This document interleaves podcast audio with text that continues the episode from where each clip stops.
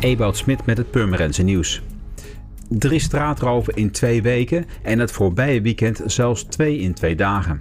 En alle keren zijn zowel daders als slachtoffers tiener.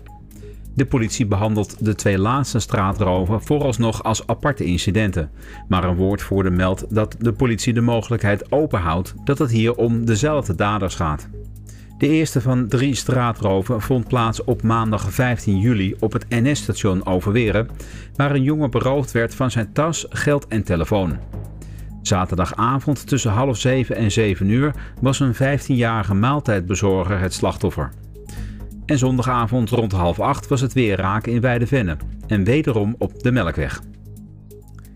Op donderdag 25 juli worden de servers en werkstations van de reisdocumenten, identiteitskaarten en paspoorten voor de gemeente Purmerend vervangen. Dit betekent dat de gemeente op 25 juli geen spoedaanvragen voor reisdocumenten kan indienen.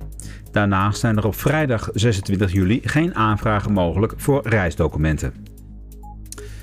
De brandweer gaat gele kaarten uitdelen voor automobilisten die hun auto hinderlijk en fout parkeren. Sta je onhandig geparkeerd en blokkeer je daarmee de doorgang voor hulpdiensten, dan kun je vanaf nu een gele kaart van de brandweer verwachten. Het komt regelmatig voor dat de brandweer tijdens een uitruk niet goed ter plaatse kan komen omdat er auto's fout geparkeerd staan en de weg blokkeren. En om te voorkomen dat mensen fout of hinderlijk parkeren, hebben alle brandweermensen nu een gele kaart bij zich.